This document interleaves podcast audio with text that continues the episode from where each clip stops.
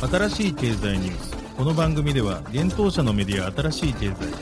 ブロックチェーン仮想通貨フィンテックに関する日々のニュース解説を平日毎日音声コンテンツでお届けしています。そして新しい経済ではブロックチェーン仮想通貨に関するニュース解説記事やインタビュー記事学習記事などのたくさんのコンテンツを掲載しております。ぜひ新しいひらがな経済漢字で検索してメディアもチェックしてくださいそして LINE 公式アカウントではメディアの更新情報を配信しております LINE 公式アカウントにもぜひご登録くださいこの番組は株式会社フィナンシェの提供でお送りします。フィナンシェはスポーツチームやエンタメプロジェクト、DAO などのトークンを購入して支援ができる新しいクラウドファンディングサービスです。サッカー J リーグ、野球、バスケなどのプロスポーツチームをはじめ、映画やアイドル、インフルエンサーなど100以上のプロジェクトのトークンがフィナンシェで購入できます。さらにトークン購入者はプロジェクトに応じたキャンペーン参加や NFT などの特典も。ぜひ iOS や Android でフィナンシェのスマホアプリを入れて新たな応援体験を味わってください。あなたの夢がみんなの財産になるフィナンシェ。現当社新しい経済編集部の武田です。高橋です。大塚です。はい、本日は12月の7日水曜日です。今日のニュースいきましょう。メタマスク、インフラのユーザーデータ保存を7日に短縮。ストライク、ビットコインライトニングでアフリカ諸国への送金サービス、センドグローバリーローンチ。EVM 互換の国産ブロックチェーン、ジャパンオープンチェーン、IEO に向けフォビジャパンと覚書締結。バイナンスがエイプ NFT ステーキング提供へ、ベイシーなど対象でエイプコイン獲得可能に。アメリカワーナーミュージックとポリゴンとレジェンドが提携、レジェンドミュージックローンチへ。スイスセバ銀行と香港ハッシュキーが提携。経産省 NFT とメタバース活用の実証事業を実施へ。コインベースジャパンにテゾス上場。アメリカコインベースマルチバース X 上場へ。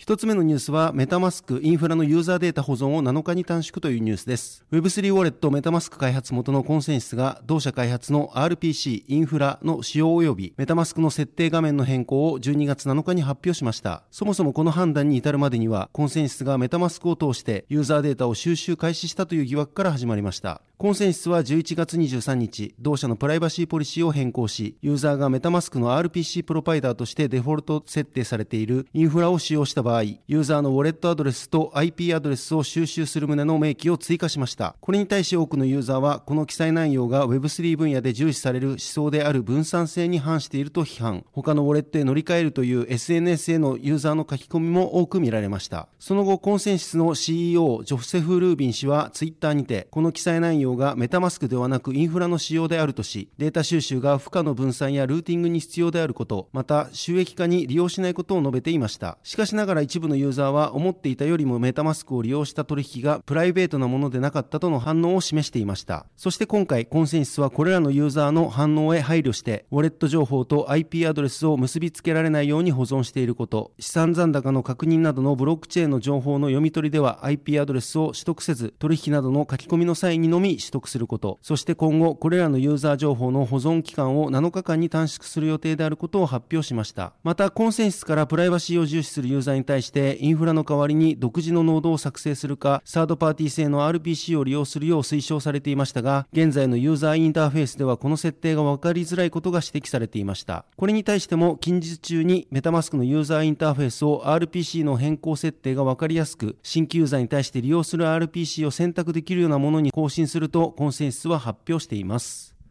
続いてニュースいきます。ストライク、ライトニングでアフリカ諸国への送金サービス、センドグローバリーローンチというニュースです。ビットコインのライトニングネットワークで決済サービスを提供するアメリカストライクがアフリカ諸国への即時低額決済を可能にするサービス、センドグローバリーを12月6日に発表しました。センドグローバリーは6日からアメリカのすべてのストライクユーザーが利用でき、ナイジェリア、ケニア、ガーナを初期の対象国としています。ストライクはアフリカの決済プラットフォームであるビットノブと提携し、アフリカへの即時決済を実現。また、センドグローバリーを使うと、ストライクのユーザーはナイジェリア、ガーナ、ケニアに取引手数料なしで即座にビットコインを送金することができるといいます。支払いは即座に各国の法定通貨であるナイジェリアのナイラ、ケニアのセディ、ガーナのシリングに変換され、受取人の銀行口座、モバイルマネー口座、ビットノブの口座に直接振り込まれるとのことです。ストライクの創業者兼 CEO であるジャック・マラーズ氏は、国境を越えた決済における高い手数料、遅い決済、革新性の欠如は発展途上国に悪影響を及ぼしています。アフリカ国内外への送金に法外な手数料がかかり、既存のプロバイダーがサービスを停止しているため、決済会社はアフリカでの運営に苦慮しており、人々は家族にお金を送ることができません。ストライクは人々がアメリカドルを簡単かつ即座に国境を越えて送金する機会を提供しますとコメントしています。ビットノブの創設者兼 CEO であるバナード・パラ氏は、現在の金融システムはアフリカの人々や機関が平等にアクセスできるように設定されていません。私たちが構築したものはアメリカでの流動性を調達する際の金融機関への圧力を軽減するものです。アメリカからアフリカの人々へ最も安価な方法で簡単に価値を交換できるようになりました。私たちはアフリカに送金する人々の送金手数料を何十億ドルも節約することができるのですとリリースで伝えております。続いてのニュースは、ジャパンオープンチェーンが IO 実施に向け、フォビジャパンと覚書締結というニュースです。EVM 互換の国産ブロックチェーン、ジャパンオープンチェーン開発元の GU テクノロジーズと国内暗号資産取引所フォビジャパンが IO 実施に向けた取り組みについての覚書締結を12月7日に発表しました。IO とはトークンによる資金調達を暗号資産取引所が支援し、具体的には主体となって発行体のトークンを販売するモデルのことです。この覚書の通りに IO が実施されれば、ジャパンオープンチェーンのトランザクションフィーとなる手数料トークンが国内で初めて取引可能になるということです。また手数料トークンの上場後は国内及び海外取引所での上場も目指していくということです。ジャパンオープンチェーンは今年4月にイーサリアムバーチャルマシン互換の国産ブロックチェーンとしてベータ版が公開されていました。ジャパンオープンチェーンは運営者ノードであるバリデータ、ノード、サーバーのすべてを日本国内で運用することで法的、技術的に安心して利用できるブロックチェーンネットワークを構築することを目指すといいます。なお、ジャパンオープンチェーンのバリデータにはコンソーシアム管理者である GU テクノロジーズの他にピクシブ、京都芸術大学、講義屋、電通、みんなの銀行が参加しています。バリデータは最大21社、ネットワーク参加者は100社程度まで拡大するとのことで、将来的にはバリデータを日本で誰もが馴染みのある企業が務めることで、信頼性を担保するということです。 GU テクノロジーズによると、信頼のおけるバリデータによってチェーンを管理することにより、安定した状況下でブロックチェーンビジネスを行うことが可能になることを目指しているといいます。一般的にパブリックブロックチェーンはマイナーやバリデータをパブリックにしてコンセンサスアルゴリズムでトラストレスを目指していますが、ジャパンオープンチェーンはプライベート型にすることで信頼性の担保を目指しているコンソーシアムブロックチェーンです。 GU テクノロジーズはジャパンオープンチェーンを今回のリリースで Web3 ビジネス用ブロックチェーンと表現し、安心して Web3 ビジネスを行えることを目的とした信頼のおける複数社の日本企業で運営されるイーサリアム完全互換の高速ブロックチェーンだと記載しています。言葉の定義や解釈にもよりますが、現在のパブリックチェーンの活用を目指す Web3 という概念とは方向性が大きく異なり、その表現については意見が分かれそうです。なお、2022年12月現在で国内 IEO を実施したのは、ハッシュパレットによるコインチェックでのパレットトークンと、サッカー J2 リーグに加盟する FC 琉球による GMO コインでの FCR コインとなっています。続いてのニュースは、バイナンスが ApeNFT ステーキングプログラム提供へというニュースです。大手暗号資産取引所バイナンスが ApeNFT ステーキングプログラムの提供予定を12月6日に発表しました。このプログラムでは人気 NFT コレクション、ボアードエイプヨットクラブ BAYC 及びミュータントエイプヨットクラブ MAYC の NFT をステーク×預けることで、エイプコインが毎日報酬として獲得できるということです。また、ボアードエイプケネルクラブについては今後同プログラムの対象になる予定だといいます。なお、エイプコインは BAYC などの NFT NFT コレクション開発元ユガラボのメタバースアプリケーション強化を目的にローンチされたトークンです。発行はエイプコイン DAO が行っています。今回バイナンスはこのプログラム開始についてエイプコインコミュニティを巻き込むためと述べています。エイプ NFT ステーキングプログラムはバイナンス運営の NFT マーケットプレイスバイナンス NFT 内で12月12日世界協定時より開始される予定です。詳細な開始時間はバイナンス NFT 公式ツイッターでアナウンスされるということです。ステーキング方法についてはステークした NFT をいつでも自由に引き出せるフレキシブルタームか30、60、90日の NFT ロック期間が選べるフィックスドタームがあります。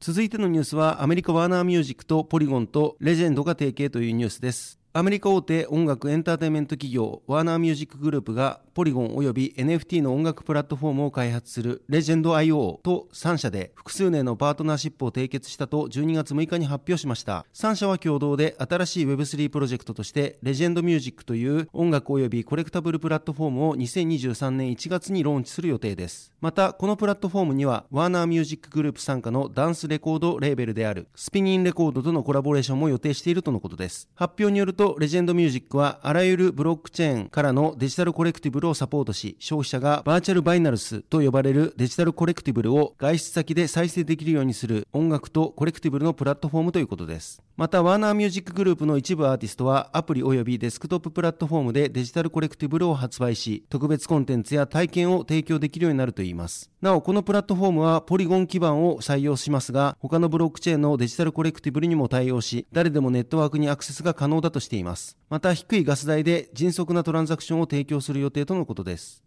ワーナーミュージックグループは今年9月 NFT マーケットプレイスのオープンシーと提携したことを発表していました。この提携によりワーナーミュージックグループの一部のアーティストは Web3 でファンコミュニティを構築、拡張するための NFT ドロップの専用ページを持つことになるということです。オープンシーのチームがアーティストの NFT プロデュースの役割を担う予定だとしていました。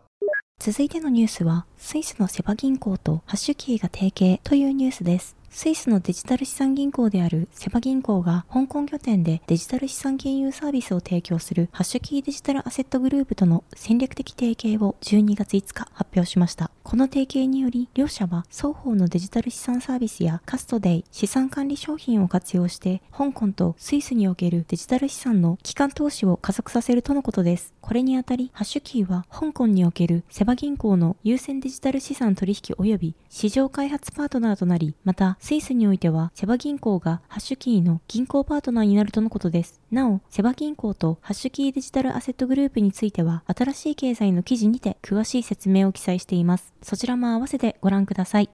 続いてのニュースは、経産省が NFT とメタバース活用の実証事業実施へというニュースです。経済産業省が NFT 及びメタバースに関する実証事業の実施予定を12月5日に発表しました。この実証事業は同省の Web3.0 時代におけるクリエイターエコノミーの創出に関わる調査事業におけるイベント第一弾として実施される予定です。NFT オブジェクトにおける複数のメタバースプラットフォームをまたいでの活用が調査されるといいます。NFT オブジェクトを複数のメタバースプラットフォームで扱えるようになることで、クリエイターにとっては収益の多様化、ユーザーにとっては NFT オブジェクト所持を権利としたイベント参加等の新たな価値体験や、ウォレット連携によるプラットフォーム間のログイン利便性向上などが考えられると経産省は述べており、またこれらがクリエイターエコノミーの拡充やメタバース関連領域の進展に資するものと考えられると説明がされています。また実証事業で得られた課題やユーザーからのフィードバックを踏まえ、クリエイターや一般ユーザーの参加障壁を把握、解決していくことで、メタバースや Web3.0 領域におけるクリエイターエコノミーの発展に向けた施策の検討を進めていくということです。続いて実証事業についてお伝えをさせていただきます。この実証事業は、モノ AI テクノロジー、ビヨンドコンセプト、シナモンへ委託されており、同3社が実証事業用のメタバース空間及びイベント空間を作成するといいます。また、ビヨンドコンセプト代表取締役で NFT クリエイターのメケゾー氏が NFT オブジェクトを作成するということです。具体的にはユーザーが実証実験対象の NFT オブジェクトを所持し、それを鍵として XR クラウドメタバース上のメターニエリアで実施するイベントへ参加するということです。その後、イベントへ参加したユーザーは、先ほどお伝えした NFT オブジェクトを保有することで、シナモンメタバースにおける期間限定の特設展示スペースへの入場も可能となります。そして特設展示スペース入場後にアンケートを回答したユーザーには、実証事業へ参加した証明となる特製 NFT オブジェクトが申請されるとのことです。なお、最初に参加できるイベントは12月12日20時から21時にて30名限定で実施されます。内容としてはクリエイターディスカッションやメタバースの未来に向けてのディスカッション等が予定されているとのことです。また特設展示スペースは12月13日から19日まで参加が可能でデジタルアイテムのギャラリーが展示される予定です。経産省は今年7月大臣官房に Web3 政策推進室を設置しています。Web3 政策推進室では海外での事業環境や国内での事業環境課題について事業者、投資家、放送、エンジニア等から情報収集を行いデジタル庁等の関係府省庁と協力して Web3 に関連する事業環境整備に取り組むと発表がされていました。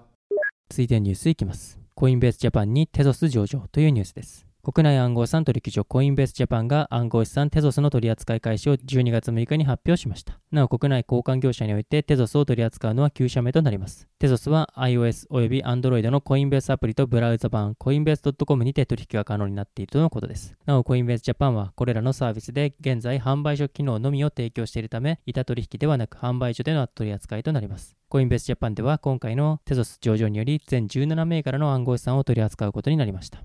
続いてはニュースいきます。アメリカコインベース EDLD 上場へというニュースです。大手暗号資産取引所コインベースが暗号資産マルチバース X EGLD の取扱い予定を12月7日に発表しました。EGLD の取扱いは流動性条件が満たされ次第、日本時間12月7日18時以降に開始される予定です。コインベース .com および同社と営業の個人トレーダー向けプラットフォームコインベースエクスチェンジにてサポートされるとのことです。なお、日本居住者のコインベースユーザーはサポート対象となります。取引ペアについては EGLD、USD がサポートされることになっており、取引は段階的に開始されるといいます。なお、今回取り扱いされる EGLD はマルチバース X ネットワークのネイティブトークンとなるため、その他のブロックチェーン上で発行された EGLD はコインベースで送金できないとのことです。はい、本日のニュースは以上となります。そして2つ告知をさせていただきます。B ダッシュクリプト延長戦ゲーミファイの可能性12月8日20時開催です。今年10月に B ダッシュキャンプ内で開催された招待制 Web3 カンファレンス B ダッシュクリプト。その中のセッション、ゲーミファイの可能性 Web3 はゲームをどう変えるかの続編にあたる Twitter スペースを12月8日20時から開催いたします。登壇は B ダッシュクリプトのセッションと同じく DMM.com から佐藤達也氏、前田啓二氏、そしてオアシスから松原良氏、デジタルエンターテイメントアセット DEA 社より山田幸三氏、そしてモデレーターは石原祐介が務めます。記事に Twitter スペース URL を貼っておりますので、ぜひ当日 Twitter スペースにご参加ください。そしてイベント Web3 東京2022 12月10日オンライン開催です。N2M と心町が主催する Web3 カンファレンス Web3 東京2022が12月10日オンラインで開催されます。日本と世界の Web3 市場をつなぐ目的として掲げられたこのカンファレンスは渋谷区も公演として名を連ねています。このカンファレンスでは業界のプレイヤーや有識者による Web3 プロジェクトの PMF、VC から見た Web3 市場、中央集権取引所とコミュニティといったセッションに加え、経済産業省大臣官房 Web3 性質推進室の特別講演や公演の渋谷区の特別講演も開催されます。こちら、その他詳細については記事に記載をしておりますので、ぜひ合わせてご覧ください。はい、このように私たち新しい経済編集部ではブロックチェーン暗号資産に関するニュースを平日毎日ラジオで配信をしております。本日ご紹介したイベントに関する記事やニュース記事はすべてサイトの方に上がっております。ぜひサイトの方も見に来てください。新しいひらがな、経済漢字で検索して見に来ていただければと思います。それでは本日はありがとうございました。ありがとうございました。ありがとうございました。